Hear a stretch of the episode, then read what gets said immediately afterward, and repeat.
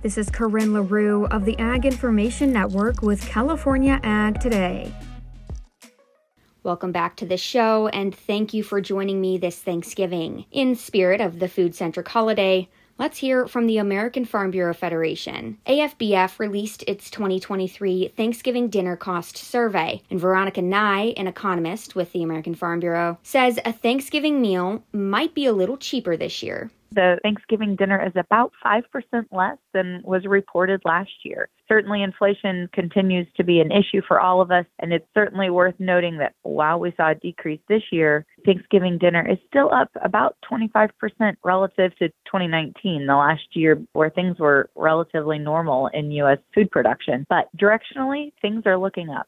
This year, turkey prices were down almost 6% compared to last year. I'll take you back to 2022 when we had a really nasty outbreak of high path avian influenza. And while that still is lingering out there, the number of impacted turkeys in 2023 compared to 2022 are down more than 95%. Certainly, having contained high path avian influenza has led to lower turkey prices in 2023.